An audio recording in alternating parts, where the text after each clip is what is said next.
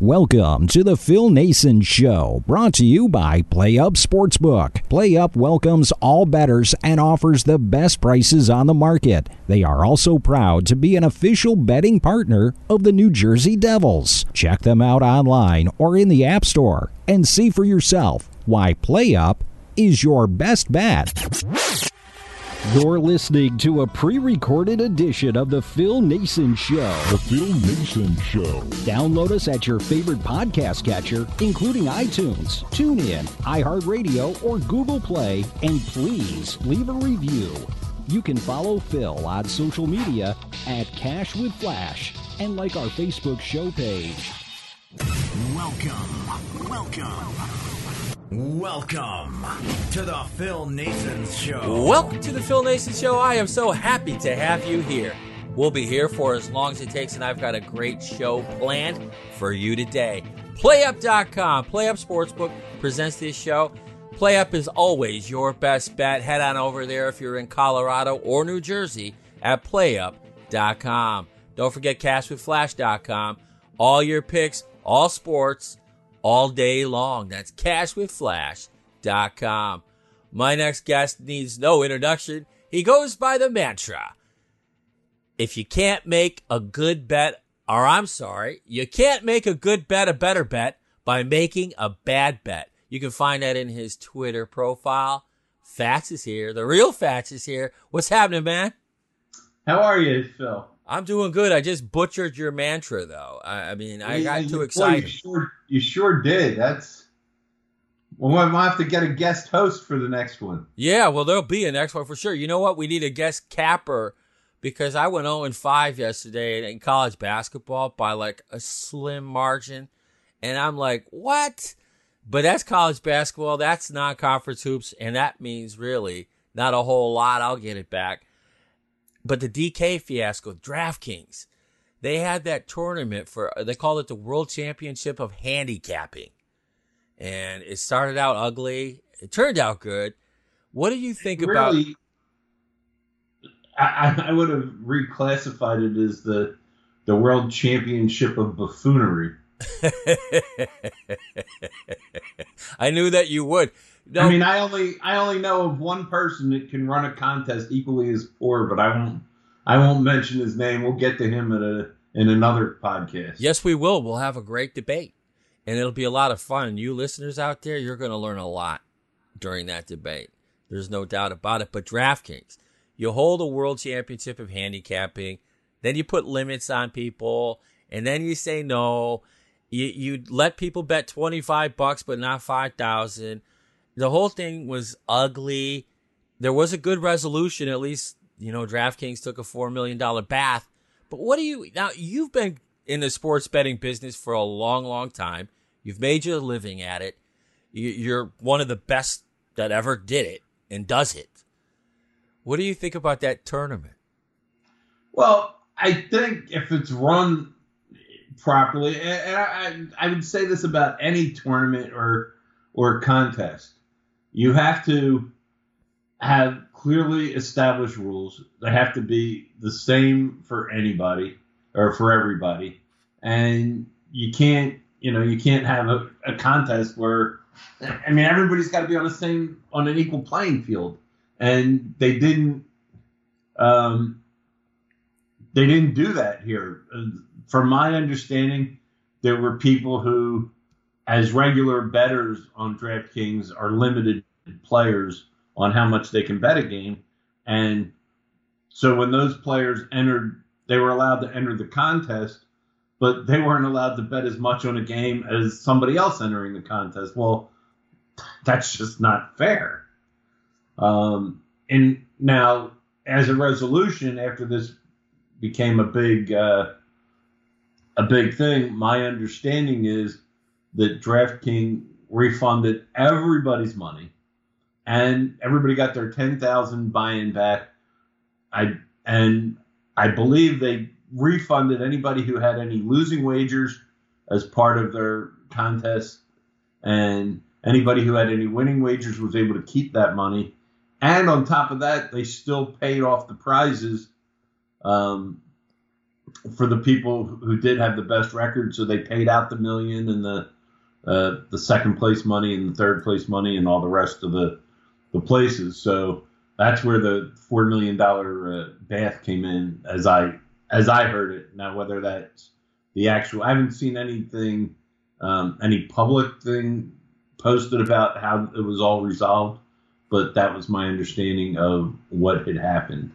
Um, so you might want to check other sources to confirm or verify it, but that's uh, that's what I heard through the grapevine. Either way, they gave themselves a black eye. They look silly, and it should be interesting when they move to New York City, New York. Did you see that? fifty-one percent tax rate on all winnings in the state of New York for the casinos and the sports books. What's the vig going to be like there, you think? So the I'm not. So in other words, if let me see if I understand that correctly, what you're saying. You're saying so if a player bets a thousand, so let's say they lose eleven hundred, the government's taking five hundred and fifty dollars tax on that. Yep, from the from the sportsbook operator. Yep. But well, that can't be on each bet. That's going to be on, got to be on net wins. Yeah, right? Net wins. It's net wins. So yeah. They're taking fifty. So basically, they're saying we're we're, we're your partner fifty-fifty. Yeah, essentially. So yeah. They're going to take. So what they're going to do is they're going to take the net win of each place and they're going to just chop them in half for revenue. Chop them in half and charge them. I think the license fee was twenty-five million dollars. Oh, I, I mean, you've got a fifty-fifty. Well, as long as they, I mean, there's a couple ways you can look at it. I mean, from their perspective, they're going to win anyway, and they're going to make money, and they know how much money they're going to make. So would they rather have half of what they were making or nothing? So that's the way they look at it. I mean, it seems clearly a little usury on the part of um, New York there, but uh, I could go for days about that. I live in Queens. So, yeah, but it's interesting. But I don't know necessarily that that has to pass itself off into the vig, because whether they charge you a dollar twenty, let's say they charged you on a game that we normally would lay eleven to ten. Let's say they charged you a dollar twenty either way. That's not helping them any. That's making less people bet, and it's making, and they're still giving up half the month, half the profit. Well, there you go. And in essence, what they really should do, if they want to raise their their profit, they they should charge no vig. They should go the other way, increase their increase their volume, and charge no vig or or like two cents vig on either side. Get their volume up so high that they'll make more money. So, but they'll be making half of more instead of half of less. Right. Now, when I look so, at these operators, though, Fats, you know what? I see that their lines are kind of dodgy to begin with. Uh, so I don't know what they're going to do. It is interesting, though. That's for well, sure. The one thing that they have going now with all these sports books is they have a, a plethora of square action oh. coming into these places, and what and that's what that's what pays the bills. I mean, like you know, you take an example of um, of a Super Bowl. It doesn't matter what the sharp guys like on a Super Bowl. The public is going to control what that line does, right? And, and it'll be the. I don't know that it necessarily has the same effect, you know. on the day-to-day, but it's got to have some effect because, I mean, look at the commercials. I mean, you can't turn on the T V without watch any show on T V on a major network without seeing at least one or two sportsbook commercials. Oh, I know. Caesars is everywhere. J B Smoove. Yeah, that's right. But they're going to make a fortune. I think you might be right. The way you would do it would be to lower the vig or not charge any and just go for volume. But somehow I don't think they're going to do that. We'll have to wait and see. I'll let you know opening day because I'm in New York. I'll let you know for sure. Middling. We were going to well, get raise, into this. Well, let me just go back to that. Raising the vig isn't going to – it's going to turn more people away, and it's not going to – it's not going to increase – it's not going to really increase their, their profits. So I, I would – that's why I would say – I mean, I'm not – I don't think they could go juice-free, but I just think that raising the vig is not going to – would not offset that in any way, in my opinion. Okay. That sound, that's fine with me. I, I'm going to be interested to see what happens because I've watched FanDuel and DraftKings for a long time, those two specifically, because I played D F S for a living for a couple of years, that daily fantasy stuff. And I've seen a lot of craziness from them, including this last weekend with the handicapping tournament. Okay, they made good, but they, they were forced basically to make good. And, and that's by people like Spanky, who made it public as quickly as they could. You know, so we'll have to wait and see on that. But we were going to get. You, I'm going to I want to ask you a question on that tax uh, law. Does that include the profits from daily fantasy as well? Is that a the same tax, or is that a different category? I think it's a different category because they go under a different law. Uh, it's I can't remember which law it was. They they had frozen daily fantasy like in the state of New York for quite a while because of some shenanigans behind the scenes. Right, but I remember that. But at the end of the day, I think they're separate because well, if, if they're separate, then that's the, the, they'll the, that's where they'll they should promote their focus because that's they're not giving away fifty percent of the money, and that's the the daily fantasy. That's just free money. Yeah, they're, they're just taking a rake in. Yeah, allegedly it's just a rake they get, but there's a they're making money over there. There's no question about it.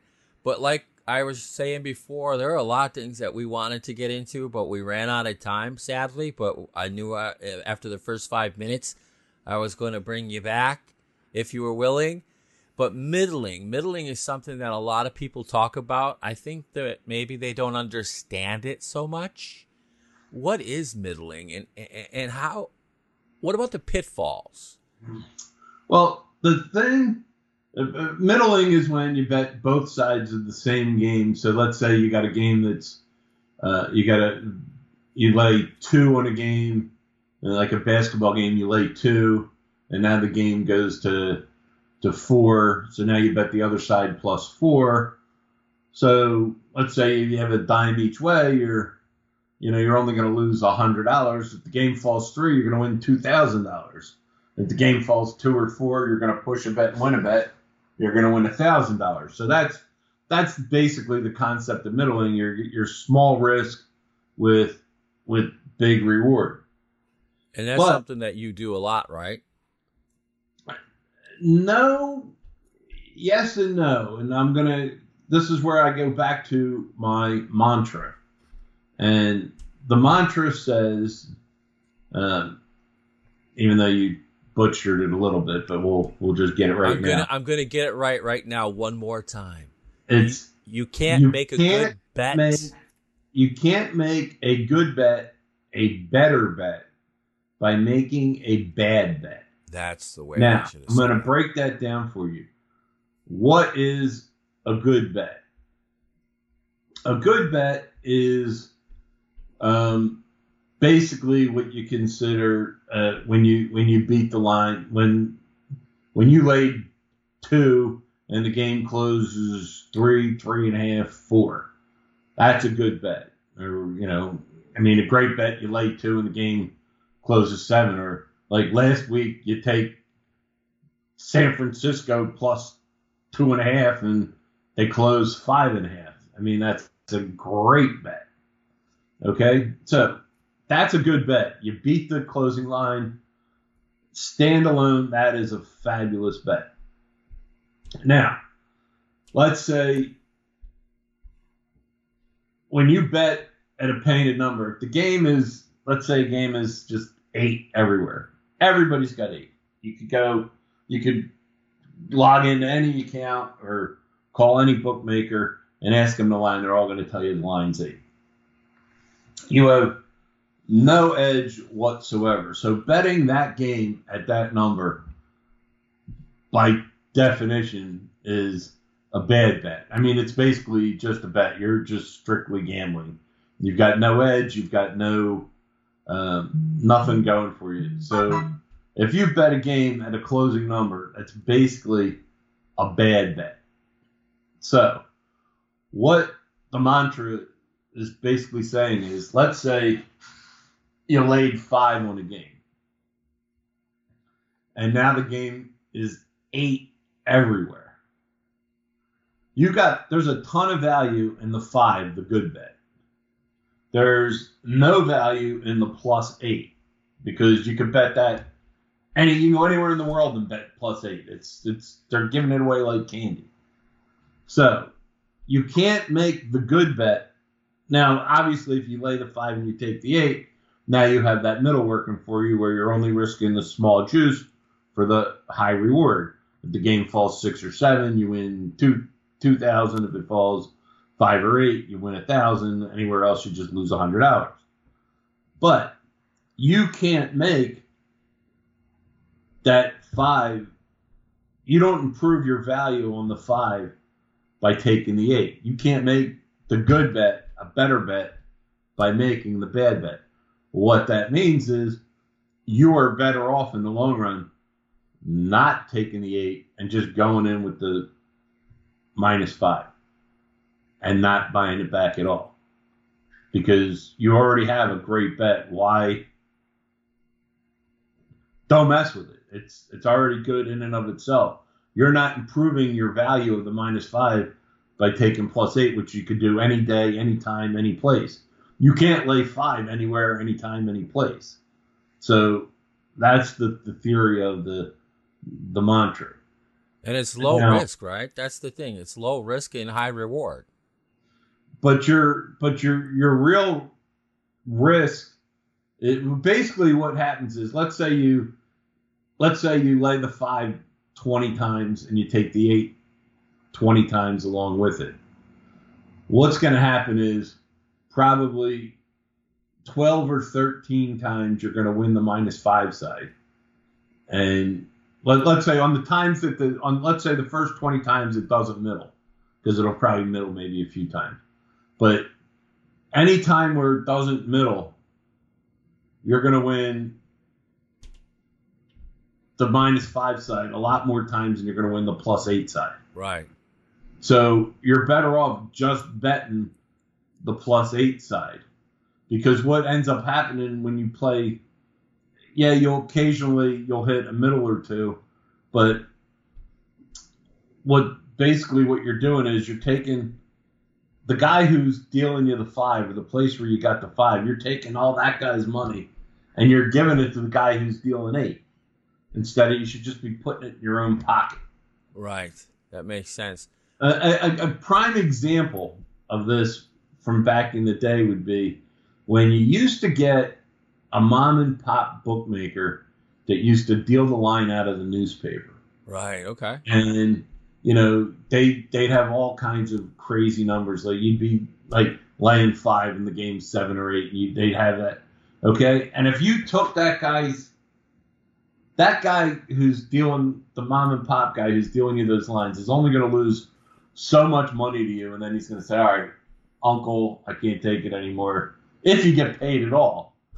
Right. If, if you get paid, he's only going to pay you so much, and he's going to say, all right, I can't do this anymore. You're too good. So if you're if you're just middling all the time, you're taking a lot of that money you're winning from him, which is only limited in quantity because eventually he's going to say, I can't do this anymore. And you're giving it to the the plus eight guy, like a Chris or a Pinnacle or, or somebody like that. That's that that's what they're there for, to just book at the at the, the painted number. Uh, the, the, they define the painted number. So you're, I mean, by definition, you're not beating those places. Right. In, in general. So all you're doing is taking the money from the a, a, a source of money. So you're better off just betting it and just keep betting that guy until he doesn't, um, you know, until he doesn't, until he doesn't want to take your action anymore. Now, similarly, in the case of, you know, if you just happen to catch lay five on a game and the line starts to move, it just starts moving after you bet it, and now it's up to eight. Well, that's pretty strong. Why, why do you want to give that away? Now, if the game's paying at eight and somebody else goes to nine, there's there's a case you, you can make a case for taking plus nine for a little bit of a hedge there, because you're beating the number by a point on the other side of the closing line. So that's okay, because there's there is some value in the plus nine if the game closes eight. So, but if you're just betting at the painted number, you can't make a good bet a better bet by making a bad bet. That makes a lot of sense too, and, and a lot of people fall for that and lose money, right? Because they're not paying attention to the number after they make their bet. Well, there used to be a guy in Vegas. His name was Artie. Uh, I believe he was Artie from Chicago. Everybody knows. This guy was, mm-hmm. he moved for everybody. He had a runner in every casino. I mean, he was, if you needed to get down, he was the guy. If you, and he just liked the bet. So, I mean, he worked twenty-four seven. Like, he was always there. He never took a day off. And it turns out, I mean, he, he didn't even, he just wanted to bet. All he wanted to do was bet for sharp people, bet, bet, bet, bet, bet. And if he, he would bet and he would turn stuff in, he would keep something for himself. And uh, yeah, I got to call you back. Okay. Uh, not you. So he would he would keep stuff for himself, but then what he would do is he would always buy it back. He was strictly a middle, middler. And we were like, like we couldn't, all we could, but what the problem Artie had was he would always have runners run off and steal from him and run off with his money. So he had all this great information. He was betting all these games at great numbers. He was buying them all back, trying to middle, which he hit his share of middles. But if he was, would have just stuck with keeping positions on, on those games that the numbers he's had, he would have been a lot better off, because he, all the stuff he had overcome with all the people running off with his money and and everything else, and, and the money he was giving back. But he was uh, that was one of the first. Watching him was one of the first uh, places where I kind of the concept in my head was like, why are you buying this stuff back? Because I mean, the stuff you back in those days. Like when you, you had a hot game, you know, I mean, they, they just seemed to like they, I mean, they probably still only won fifty-five to sixty percent, but they seemed like they won like seventy-five percent of the time in your mind. Right. In a way. There was a guy, um, didn't he used to hang out at the Showboat also? Mm, no, I, I don't think, he never left the house, Artie. Okay. But his people used to, right? Probably. He, he, he probably had, had somebody, somebody he had somebody in every casino. They were wired with radios. He was always like the top of the, um, and he was the top of the food chain for getting a call from just about every, every shark guy. Cause there was a guy that used to hang out at Showboat in the bowling alley, which was very close to where the sports book was. Right. And he would get calls right on the phone from the bartender at the bartender's house phone. And it was really amazing. And and I used to sit there and watch, and I go, what is he doing? And, and then I realized who he was. He was a runner, and he was waiting for the line to move to go make the bet. That was before pagers, though. So they yeah, would call the casino, funny. And he would be sitting in the bar, and the Cuban bartender would give him the phone, and the next thing you know, he would be off, he would go, and then he'd come back and watch the game. So to... The, those were there. There were always everybody always had a gimmick for how the to to get the information from beepers to. There was one they used to have the beepers um, that were the voice beepers, so you would call them out like so. When you said the you would say it over the like, Pittsburgh minus three, and it would come out over your beeper, so anybody who's sitting in range of you would hear it, but they didn't want you having those beepers near the sportsbook counter. So I found that I figured out a way to, to, if you put the beeper and you clasp it to the back of, you know, the little rim on your the back of a baseball cap, mm-hmm. and you put it on the back of a baseball cap, if the the beeper went off while you're at the window, if the beeper went off, nobody sees it because it's behind your head. Right. You hear it because it's coming right out. And other people, they don't know whose beeper it was that went off. So you could be safe.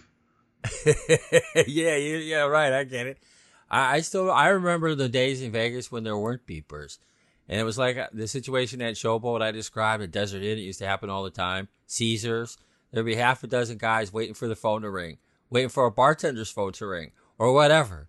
They go pick up the phone, and it was just interesting to watch. But now you got cell phones. You can actually well, take pictures inside the casino. I, I'm just amazed. Well, it was a that was a big thing when they finally allowed cell phones in the sports books. Right. Like when they changed that law. But there were, um, I mean, the evolution was, it originally was, there was the pager, you know, where you'd get a beep with a phone number, and then you would have to go find a phone, call the person back, and see what they wanted. And then there was the voice pager where you could just speak the play in, and the person would hear it. Then they came up with alphanumeric pagers where you could actually type the play in, and it would you'd get a readout display.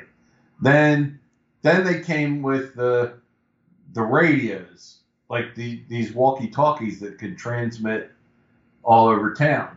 Right. And and then, but you know, then what they would did with those was they would have a wire that would run up the walkie-talkie that would go into a person's ear. But then then you could see the wires. So then they came up with wireless earpieces for it. And it was just an evolution after an evolution to to stay ahead of finding a way to get the information to the runners um, back then. And now you're allowed to have a cell phone in the sports book. So they, they've come a long way there. I took a selfie. I, I left Vegas and went to Greece when when the when my casino was imploded and my tennis club went with it.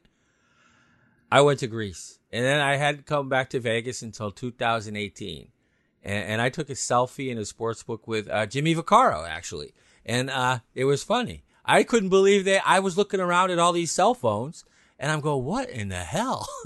Who would have allowed that in my day? They would never have. They didn't, you know, they used to push tourists around for that stuff. I mean, not in a hard way, but they would say, look, you can't do this. You know, don't take pictures of these people. But it's grown, hasn't it? But now you talked about the middling. You talked about yeah, now, numbers. Just to, let me just sum on, sum that up. A couple of those terms that we referred to. People used to ask me, "Well, do you play middles?" And my response to them was always was, "I don't play middles. I play half middles." And they say, "What's a half middle?" I said, "It's called a bet." In other words, like the minus five plus eight situation, I've got the minus five, so that's about. I'm just that's that's a I'm playing a half middle. I'm just gonna lay the the five. I'm not gonna take the eight back. I'm just playing a half a middle. Um, was the term, and then there's another term, and this is what I consider the biggest pitfall to any middler that uses this expression. Is in the long run just giving money away, and that's the term closing a position. And that's the guy, and that's similar to like Artie that would have, you know, be on top of all the sharp information and get a whole sheet. Maybe there's, let's say there's twenty games on the sheet, and he's got you got leads on thirteen of them. And you're probably beating the number by two or three points on every game. And now it's getting closer to post time, and you still have positions on all these games, but the but they're they're all good good positions, as the mantra says, good bets.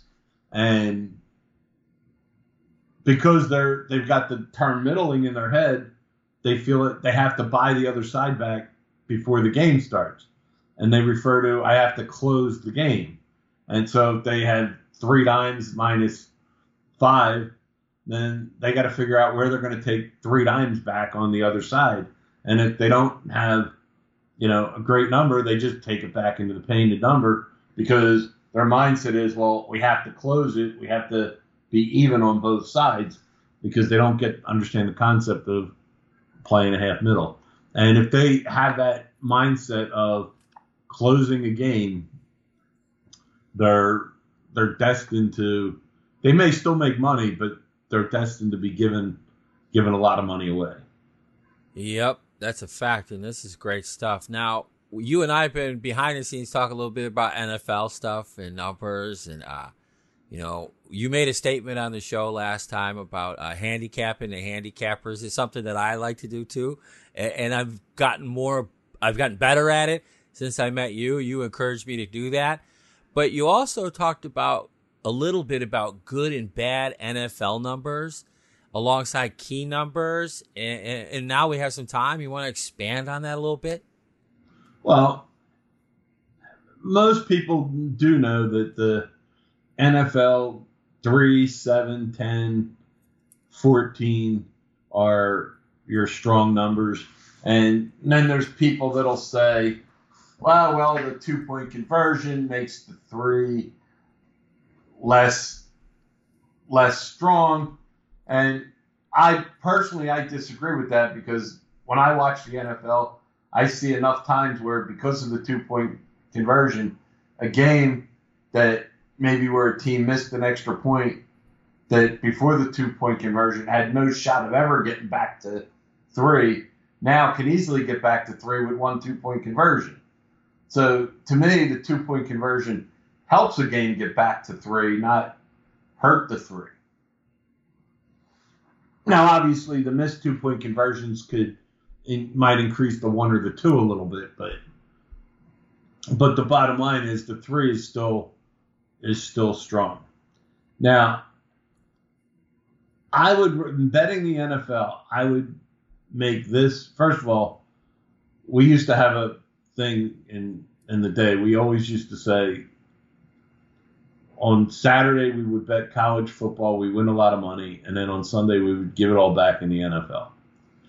And there, I mean, there's a reason for that, and that's because the N F L, just the nature of the game is designed that, yeah, I mean, you just don't. It, it's it's as much as everybody. It, it's, I guess the way to put it is everybody thinks they can handicap it, but it's it's so unpredictable. I mean, I mean, just look at just a couple of the games. Look at the Jets game last the other Thursday night against the Colts. The Jets came within. I mean, you can't because they were losing forty-two to ten. You can't qualify that as a bad beat, but if you had the Jets, but the Jets were on the fifteen-yard line, getting ready to about to cut the game to eight after trailing forty-two to ten with three minutes left in the in the third quarter. So take the take the Bears. The Bears looked like they were they had no shot, and all of a sudden, come the fourth quarter, they came back and took the lead and then managed to lose the game on a last-minute field goal. Right. Um, Sunday, Atlanta was was was pretty much manhandling New Orleans the whole game. Then New Orleans comes back and scores, but then Atlanta goes down and gets a last-second field goal to get the win back. So, I mean, stuff like this happens in the N F L week after week, and you never know when. I mean, I mean, take a look at the look look at Jacksonville last week. Jacksonville beat how many people that were lucky enough to not have used Buffalo in their survivor pool yet got knocked out of the survivor pool for using Buffalo against Jacksonville right. as a as a fourteen-point favorite. Um, so the the un. There's two things. There's the unpredictability of the league, and then there's also the the numbers tend to be pretty strong on top of that. So the numbers definitely matter. Now, I made it the one thing I could recommend to anybody betting the N F L, and a lot of people are going to say, well, you're crazy. You don't know what you're talking about. But if you can go your entire life in the N F L, betting the N F L, and never lay three and a half, lay seven and a half, take six and a half, or take two and a half. You'll be you'll be better for it. All the times that you, in other words, all the times that you were gonna do it and didn't do it, I say, in the end, enough times that game would have fallen seven, where in the long run you saved money and not lost money. And as, as a funny side note to that, I went three years once. And in three years, I think I never, I went three years and I didn't, I refused to lay three and a half. Now, interestingly enough, and this this goes against any principle of of common sense or numbers or gambling, but to to an extent, but I would, no matter what, I would not lay three and a half on a game. Now, I had no problem laying four after the three and a half went to four everywhere, but I refused to lay three and a half. And but anyway, I went about three years with that rule not to lay three and a half. And I believe I broke down four times and actually laid three and a half, and two of those games fell through.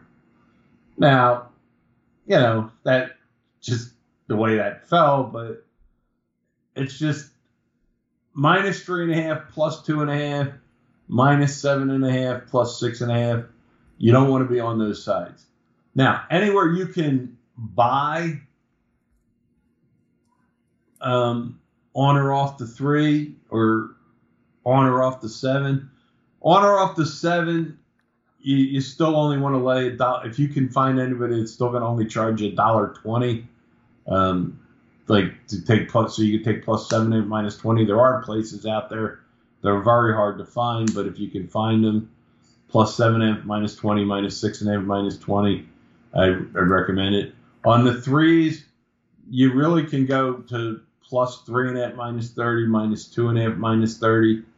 Back in the day, it used to be, um, it used to be minus a quarter, and we used to play that aggressively. And when it was a quarter, and one of the uh, other people that Spanky interviewed uh, did a really good interview with, who I worked with for many years, who's probably one of the sharpest N F L players I ever worked with. Um, his name was Tiger.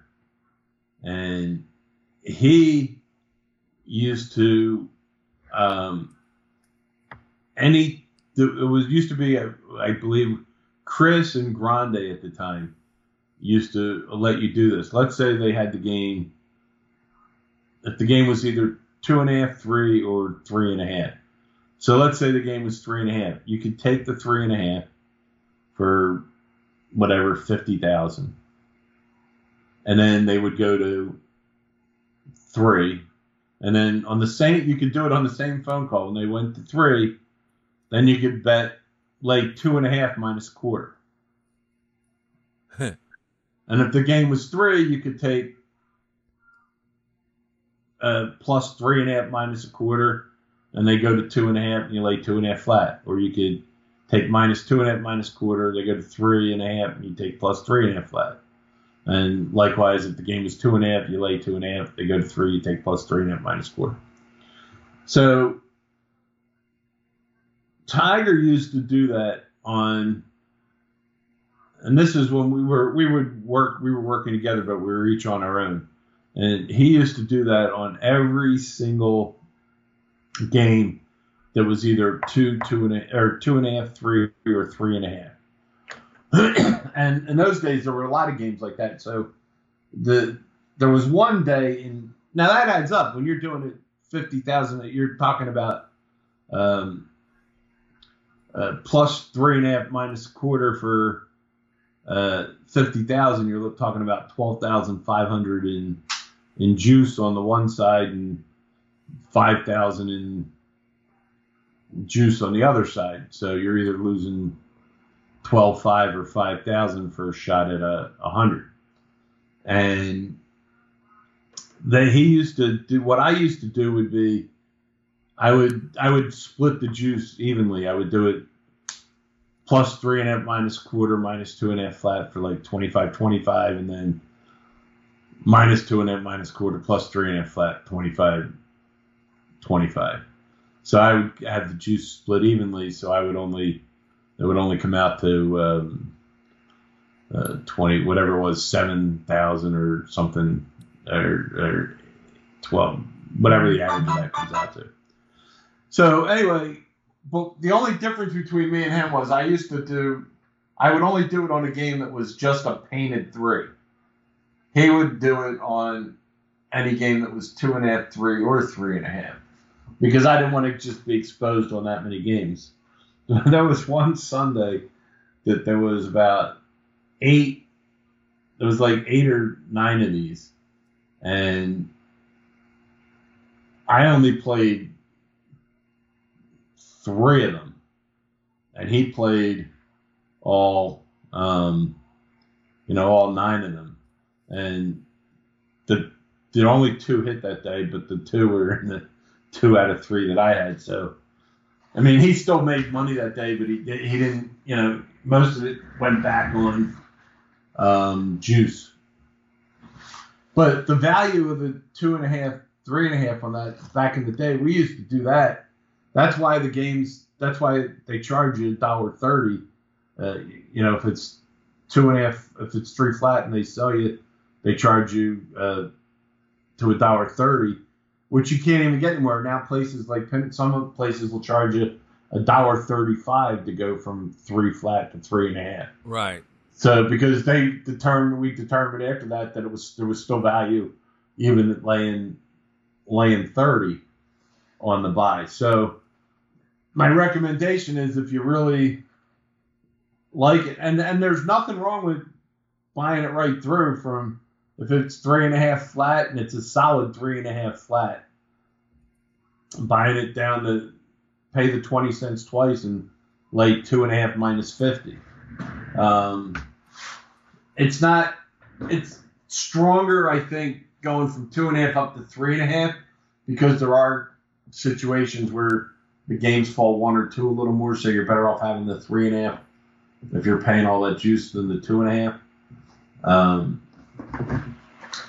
but on the on the threes, uh, that's the that would be the deal on on buying. But you always you always want to, and you have to beat, if you're betting the N F L, you have to beat the number. You can't be, you can't think you're going to win going in and not not beating the number. There's just going to be too many times where if you bet it and the game moves a point against you, that eventually it's going to fall and you're you're not, and you're just going to lose because you had the because you bet it at the bad number. So you have to try to always be on the right side of the number, which isn't always the easiest thing to do. Sure isn't. The way the lines move now, I'll tell you, it is interesting. But uh, one of the things that we talked about before too was uh, when to bet early, how to bet early, and why should you do it? I mean, because we see this all the time on Twitter. Guys are putting their picks out on Tuesday, and uh, that's interesting too, but maybe they're not right. Well, I know one guy that puts his picks out on Tuesday who doesn't doesn't believe in closing line value, who he thinks it's just it's all about picking winners, uh, and he's already really he already had a game the other day or, or a week ago where he he he laid two and a half early in the week, and the game closed one and a half, and it happened to fall two. But, you know, it, it's kind of the difference between the handicapper mentality and the better mentality. Because the handicapper, they make their lines, they pick their games, they like their sides, and they just want to bet that side and be done. Whereas a professional bettor, he'll want to play the side, but he, he only wants to bet that side at the best possible number. Now, when it comes to betting early, my recommendation for betting early is watch the line movement, watch the early line moves, and try and – now, when there's an early line move, a lot of times it's because of maybe some early injury information or something like that. So you want to you want to try and follow that at the number that it was. Now, there's certain games that with the N F L, because the limits are so high, that the sharp guys will come out and take leads on certain games, and eventually they're they're going to move and probably keep moving as the week goes on. But when they first bet, they don't hit every place, so you'll you can see that a game is trending in a certain direction, and there may be still a few places out there that have the original number. So those are spots where you're you might want to take a lead on um, on an N F L game early. Excuse me. Yeah, um, so that that's that's one spot where if you just uh, like here, let me see if I can give you an example. Um, uh, let's see, like uh, the Minnesota Vikings game. Uh, no, that's not a good example.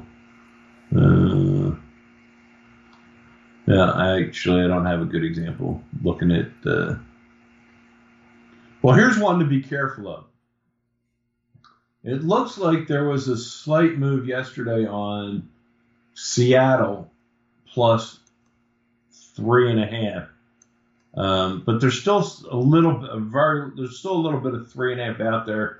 Uh, a lot of it's plus three and a half, minus um, twenty now. Um, but there's still a few three and a halves out there in a few places on Seattle. And the speculation is Aaron Rodgers might not um, might not be able to play again. He might not clear the COVID protocol by Saturday. So that's a, specul- a speculative one. The problem is, if they announce on Saturday Rodgers is gonna did clear the protocol and will be playing, then that game's gonna might go um, go back up to four and a half or five. It opened five and a half. Right. So you have that's something you have to be on. T- if you take a lead on Seattle, you have to know why, because that's something you got to be prepared to to bail on, because if they announce Rodgers is back, you're not going to have time to lay three back. It, it's going to move in a flash to back to four, four and a half, or five. Right. And it's going to just jump. Now, if it turns out that he is out and you took three and a half, now you're being great shape, because that game will probably go down to pick 'em. Yeah, because Russell Wilson's coming back, though, right? Right, Russell will. The, the one that's the one thing you have going for you. Even if you end up with a bad, it, with the, if the game goes to four and a half or five, at least you took three and a half, and you have Russell Wilson in your corner. So that's your that's your consolation prize, but you're not. You could be on the wrong side of the number. Yeah, you never know. Jordan Love goes off. He's got the weapons. We'll have to wait and see. But that's exactly the way you play that. Now, I think I think Rodgers is out. So uh, I would take the minus three on this system and then flip it over as soon as the news comes out and take Seattle at plus three, or take Seattle at three and a half, and I could probably win both, right? Well, no. Well, if you're gonna, if you think Rodgers is going to be out, you want to take the plus three and a half now if right. you can. That's what I, yeah, then, I would take the three and a half, yes. And then if you... You know, and then when he's officially out, that game's going to go. Just sit back and and wait till the number settles in. I mean, if you looked at that Arizona game, last Arizona San Fran game, you know, first it went from San Fran went from plus, and even though they lost, they went from plus two and a half down to like pick. Then they trickled up to two and a half. Then they went to three. Then they went to three and a half. And then, then next thing you know, they were five and a half. I know. I mean, it was in that was insane. I, I took a bath on that game because when that game was two and a half, and by the way, it's one of the there's there's one of the exceptions where I did take two and a half on that game for a for a small bet, and I did too. Okay, but I only took two and a half on that game because I knew I was going to want to like pick them also. So my theory there was, well, if I'm going to like pick them minus ten, then and there's no difference between that and plus two and a half minus ten. So that was that was my justification for taking two and a half. But what I did do with that was, while it was still plus two and a half, I cranked out four teasers with San Fran plus eight and a half to four other games, because I knew that game was going to move. So that plus eight and a half was going to look great in a six point teaser. Right. That's for sure. And then, so I had four great teasers that all lost because San Fran got obliterated. I was very lucky in that game. I think, I think the Arizona defense is uh, underrated vastly. And I think the San Francisco 49ers offense is the same, overrated vastly.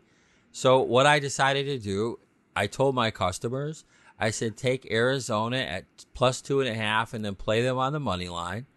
And then let's wait till Sunday and see what happens. And when it jumped to five and a half, I said, take Arizona plus five and a half and play the money line at plus two hundred.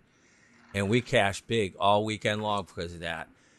I just value the defense more, I guess. Well, you're more of a number, but you're a numbers guy, though, and your numbers come up more than mine do.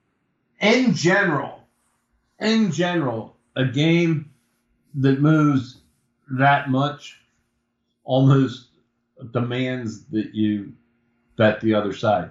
Like Kansas City went from pick 'em to seven and a half, and uh, and that game went from plus two and a half to minus five and a half.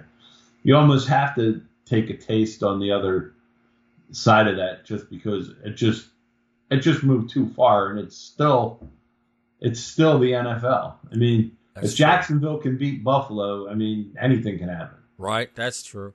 I, I kind of thought, you know, the whole thing with the Arizona Cardinals, and I and I watched the press conferences all week long, and I'm listening to these defensive players saying we got to back up our little brother, the quarterback, Kyler Murray. We got to go out there and do a good job for him. You know, he's got us to this point. We need to do this and that. And the numbers on the defense look good. So I said, you know what? Go for it. I felt really smart afterwards. And, and, and that was a good thing. But betting underdogs. Now, you know a little bit about betting underdogs. How do well, you do it? First of all, and a couple reasons why you might want to bet underdogs in the N F L is because the average square likes to bet favorites. So that's right. By definition, there's got to be value in underdogs. The the another reason is that, I mean, you you I'm sure you've been in contests where all you had to do was pick the winners. Yep.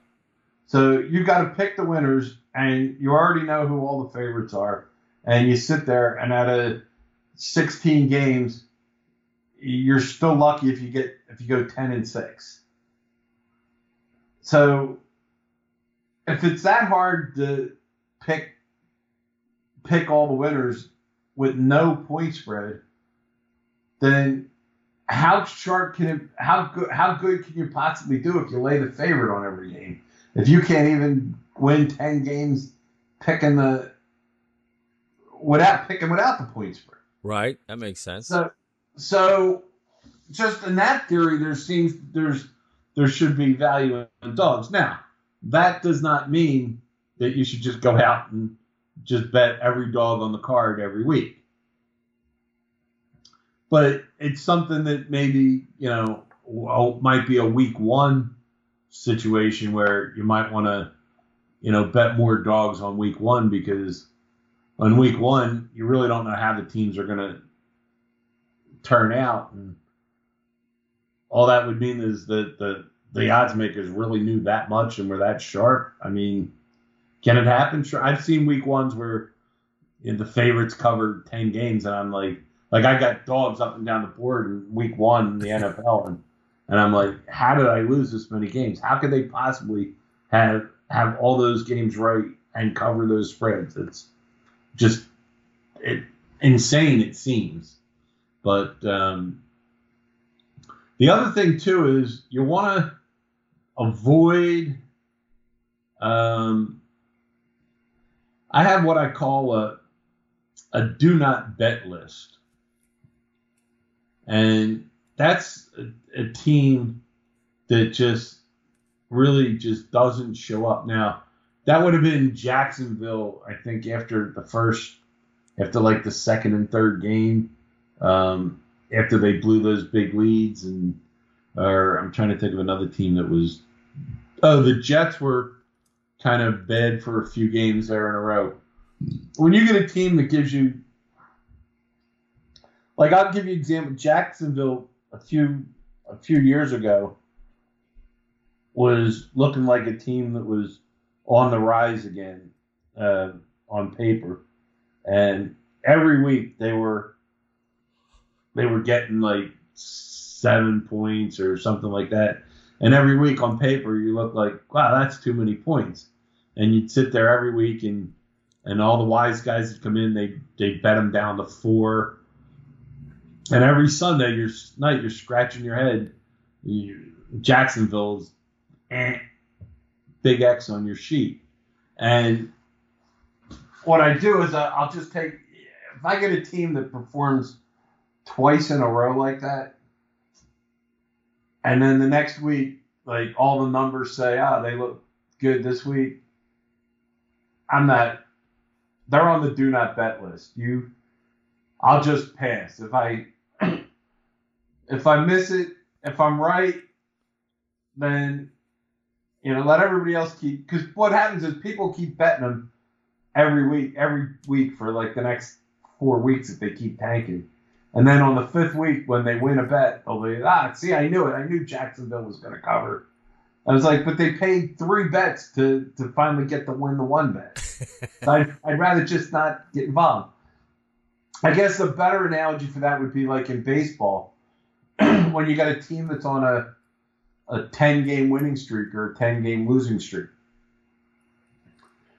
I always say, if you want to jump in, bet the team on the winning streak to win the eleventh game in a row, because the worst, your worst case scenario is you're going to lose one bet.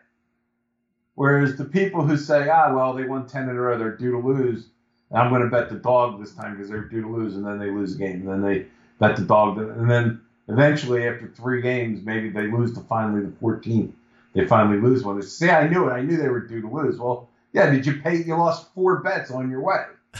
So, so just go with go with the streak. If you go with the streak and you lose, you're only going to lose one bet.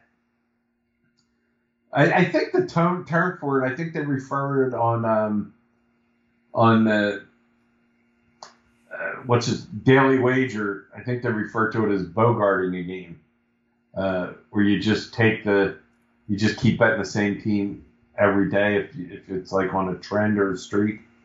And uh, bogarting or martingaling, martingaling or something. I, I forget what term they use. But basically, I mean, if you're on a streak, then the same applies. Like, take a team that's got a... Yeah, can't talk right now. Call me that back in an hour. Um, take a a game... That um, uh, a, a team that's on a losing streak. It's, it's the same. It's the same thing. Um, the uh, how do you put it? Uh, you just bet instead of betting on them to finally win a game. Just keep betting on them to keep losing. It's, it's the same principle. Same principle. You know, the Cardinals had a seventeen-game winning streak this year.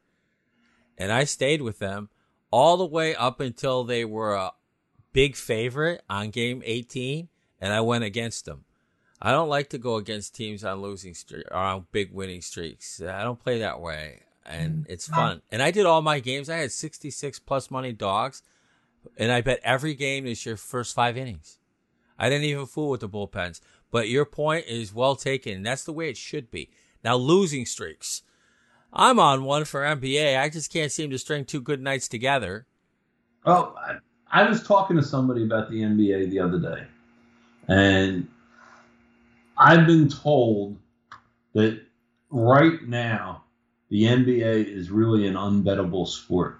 Yeah, I'm sorry and to see that. Part of the reason is because there's too much last-minute information. You never know. You can't, like, like years ago, if you had an N B A game, you did your handicapping, you could bet in the morning, and unless there was, like, some unforeseen injury or something like that, your numbers would hold up. You'd get good numbers. You'd have good positions. Now, these players, uh, they want, they need to, they, they need a day of rest. They don't want to play back-to-back nights. Some guys do. Some guys don't. Some guys you don't know when they're gonna, when they're not.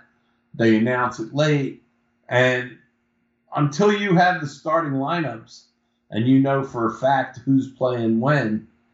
I mean, you almost you can't bet because there's too much of a chance that there's going to be there's going to be a big move.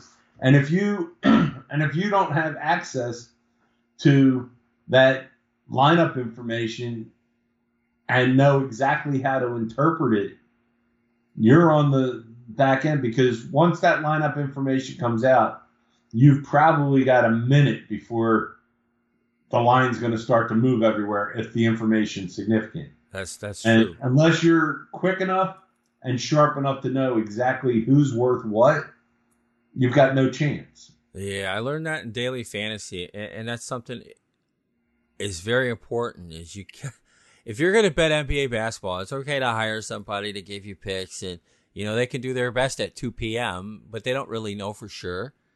Pay attention to those lineups. They come out thirty minutes before a game. That's the league rule.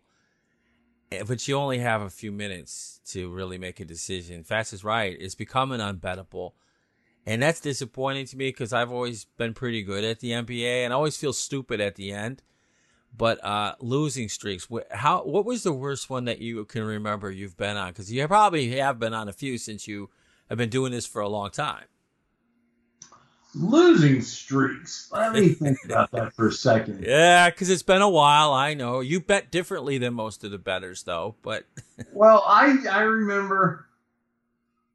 Well, you know it's interesting, and I'm I'm going to go back to something Tiger said to me once, and I mean because back in the day, it was just too. I mean, you might have a losing week here and a losing week there, but it was. I mean, it was a party every week because it was, you know, the early days of Don Best or pre-Don Best when, you know, you, you just always knew you were on the right side of the number and the line, and it, it was just too easy, you know, following the, the right moves and everything like that. And Tiger said to me one day, he said, you know, you can't, you're not going to be able to win forever. I said, there's going to be times when you lose. And he used to like, what are you kidding? How are you ever going to lose doing this? You can't do that. And and I went through a... Can't talk, Dave. I went through a streak where um, it was right around the... It was the year that... Um, Atlanta lost to Denver in the Super Bowl. And go right back to that December. And that month of December, the take the N F L, um, and then you, you take the bowl took the bowl games that year. I went through a boatload, including that Super Bowl. And I was like, wow. I mean, that was like an eye opener. And that, and then that was combined with the, the, the divorce that was, that it just gotten settled. So that was another chunk of change that the, the bankroll took a hit for with the divorce. So between the divorce and the, and that, that bowl season combined with the Super Bowl, it was, uh, it was a disaster. But the, the one thing the disaster did do was the girl I was seeing at the time, it, um, it made it clear to me that she definitely wasn't the one. Because um, I had a huge bet on um, on Denver or on um, Atlanta, and it was right before post or close to before post, and I had a big bet on or Spiro went to eight and a half on the Super Bowl, and the game was pretty much like seven, seven and a half everywhere. He went to eight and a half. So I bought it to ten and a half. I took ten and a half minus fifty for a hundred thousand. And at the and on top of that, I had a a bunch of um, prop bets where I had Atlanta like plus fourteen and a half minus two hundred. So I was like all in on on Atlanta. And the the girl I was seeing, I, my divorce had just gone final that summer, and I'd met this girl that summer. And I, even though I was in Vegas, she lived in on the East Coast, and uh, you know she she wanted to get married, and I was like, I'll tell you what, if, if you want to live with me for you know for a year, so that you can be accustomed to my lifestyle. And things work out. I said, I'll get married. I got no problem with that. Well, she didn't want to live together unless we actually, she wouldn't live together with somebody unless she was married. Okay. I said, well, I said, well, that's ridiculous, but okay, fine. So don't expect a ring anytime soon. She was always like Christmas, New Year's. She thought she was getting a ring. No ring. She didn't get a ring. Cause, right. Because I'm it's not, not in the cards. So, anyway, that Super Bowl, I got crushed on that game. Oh, a lot and of people I was did. Talk, I was talking to her the next day, and I said, oh, man, it was such a bad day. She says, why? What? I said, well, I had a big bet on Atlanta, and, uh, and anyway, she says, and she said to me, she says, well, I could have told you not to bet against John Elway. Sounds and that like was the, that was like I knew that was the end right there. That was this this that relationship was going nowhere. Oh. And and you know what made that, that game worse? And then to this day, it, I've never seen it talked about by any announcer that was watching that was broadcasting the game, but the Denver was up twenty-one, and Atlanta scored at the end of the game the backdoor touchdown, which would have cut it to fourteen. And for some reason, Dan Reeves decided to go for two. Now, if he kicks the extra point, he's down fourteen. Right. He was down twenty-one. He scores a touchdown. He kicks the extra point. He's down fourteen. I cover the prop plus fourteen and a half minus two hundred. And he goes for two, and they miss it, and Atlanta loses by fifteen instead of fourteen. But the announcers never commented on going for two. I don't know why you would go for two in that situation. It was never he was never questioned about it. All, all I know is it was like a conspiracy to screw that prop. But anyway, good thing you didn't was, have Twitter back was, then, huh? What's that? Good thing we didn't have Twitter back then, right? Yeah, I would have asked. I would have definitely asked about that. Yeah, but as a rule, though, you know, you probably see, I know you spend a little time on Twitter. You see a lot of people complaining about the athletes and coaches and this and that, but I never see you do that. It's, Well, well, when you win all the time, there's nothing to complain about. Oh, no, I forgot about that. See? I'm just, I'm just kidding. Uh, no, I mean, you know, you got to take it in stride. I, I complain um, a little bit sometimes, just in private messages or a comment. I commented to to somebody the other day that somebody was complaining about something that they lost, and I said they they took a bad beat, and, I, and then I mentioned about. I had a money line parlay. Um, wasn't a big bet, but it was the Atlanta Falcons and the Vikings on Sunday. Okay. And would have paid about twelve to one. Um, they were both seven-point dogs. Minnesota, Atlanta led the entire game until a few minutes left when New Orleans took the lead, then they came back and kicked the field goal to win. So Atlanta was winning the whole game. Minnesota was winning probably the entire game except for five minutes of it, and then lost it, and they lost in overtime. So I tweeted to somebody about that, but I mean, it wasn't a tweet that would, a lot of people would have seen because it was directly at somebody.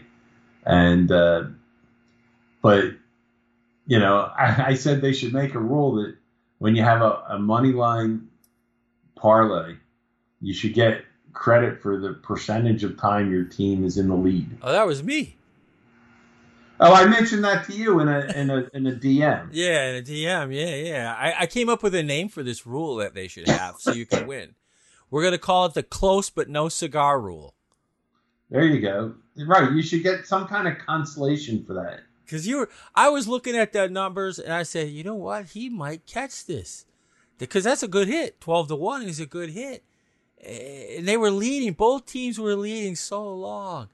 But, yeah, the close but no cigar rule. And, and you know, the, the funny thing was I was looking for two two dogs to, to put together in the money line.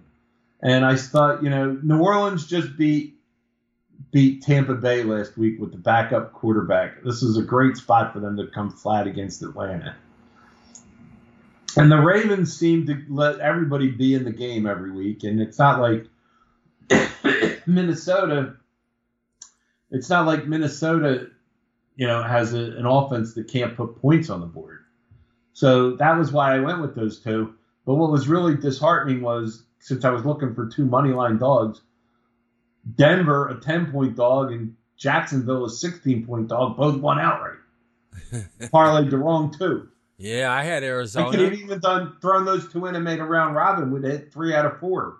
I had Arizona in the car, Arizona and the Browns, so I was pretty lucky. I hit both my money line dogs. On it, let's wrap this up, my friend. This has been great, and, and you've already dropped so much knowledge. But I, I'm curious, and I'm sure the listeners are too. On any given Sunday, how much? Do, what do you got going? How many games are you interested in usually? You want the truth? Absolutely. Two, maybe three at the moment. Uh, that's how I wrote that same thing in my book. I've been around gamblers since I was eighteen years old when I went to work as a tennis pro in Vegas. And the one thing I learned from the pros, not the squares, the pros, is if you have more than three games, you're doing it wrong. How can you keep track of more than three games? That's six teams. Well, now let me I'm gonna let me clarify that because it's really what I'm on the in the N F L. Right now, I'm not, I'm basically this season just because I'm not doing any fan, I didn't do any fantasy this year, right? Because I didn't know how busy I was going to be because of the move and everything.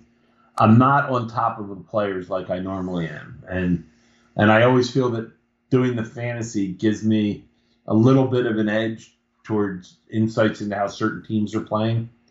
So, meanwhile, while we speak, one of the three and a halves on Seattle just disappeared.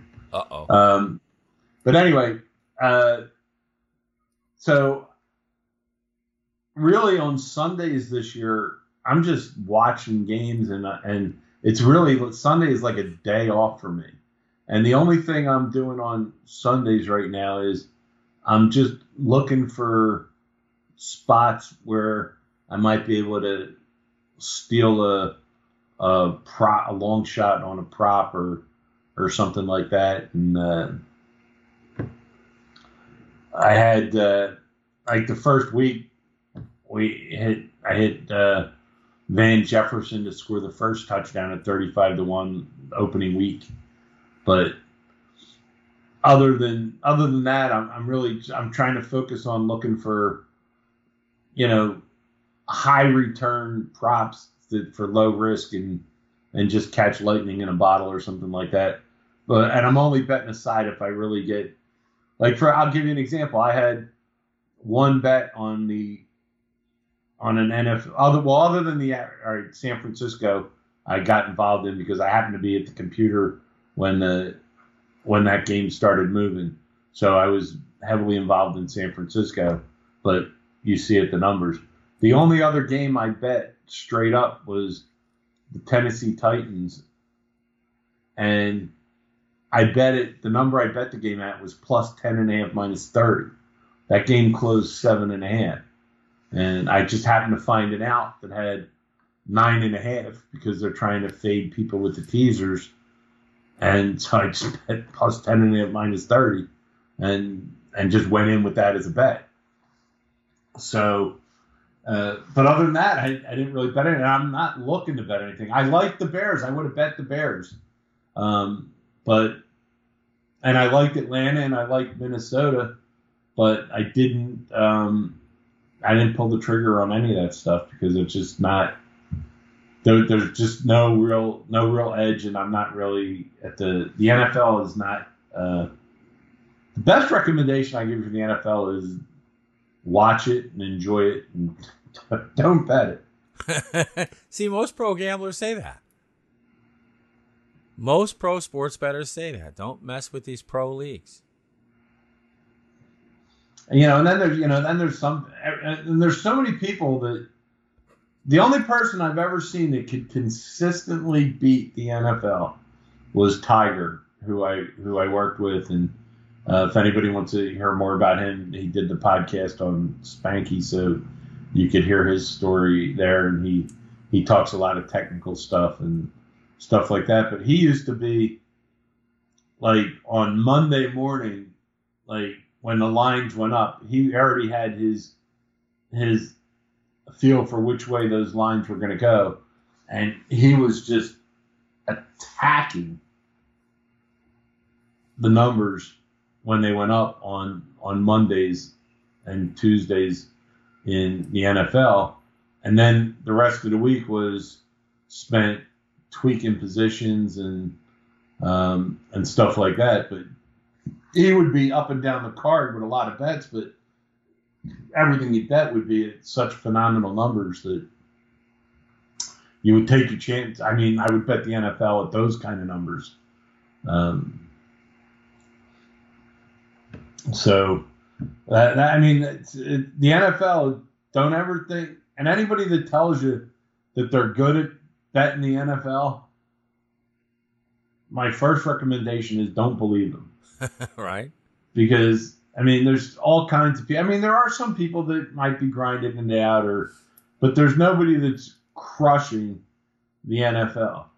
And anybody that tells you they have a secret formula for the N F L, you definitely want to avoid those guys. No, you want to follow them, and then what you want to do is play the picks against them. Oh yeah, you want to, you want to, you, yes, you want to, you want to know what they have and and fade them. And I'll close you with this note on uh, fading somebody. Gotcha. The greatest fade of all time was back in the day at the Stardust. In the old days, there was a guy named Jack the Hat. And Jack the Hat was one of these guys. He was just, you know, he would get his Social Security check every month. Mm-hmm. He would get it the last day of the month or mm-hmm. the first day of the month, go right to the bank, cash it. And the first of every month, he was flush.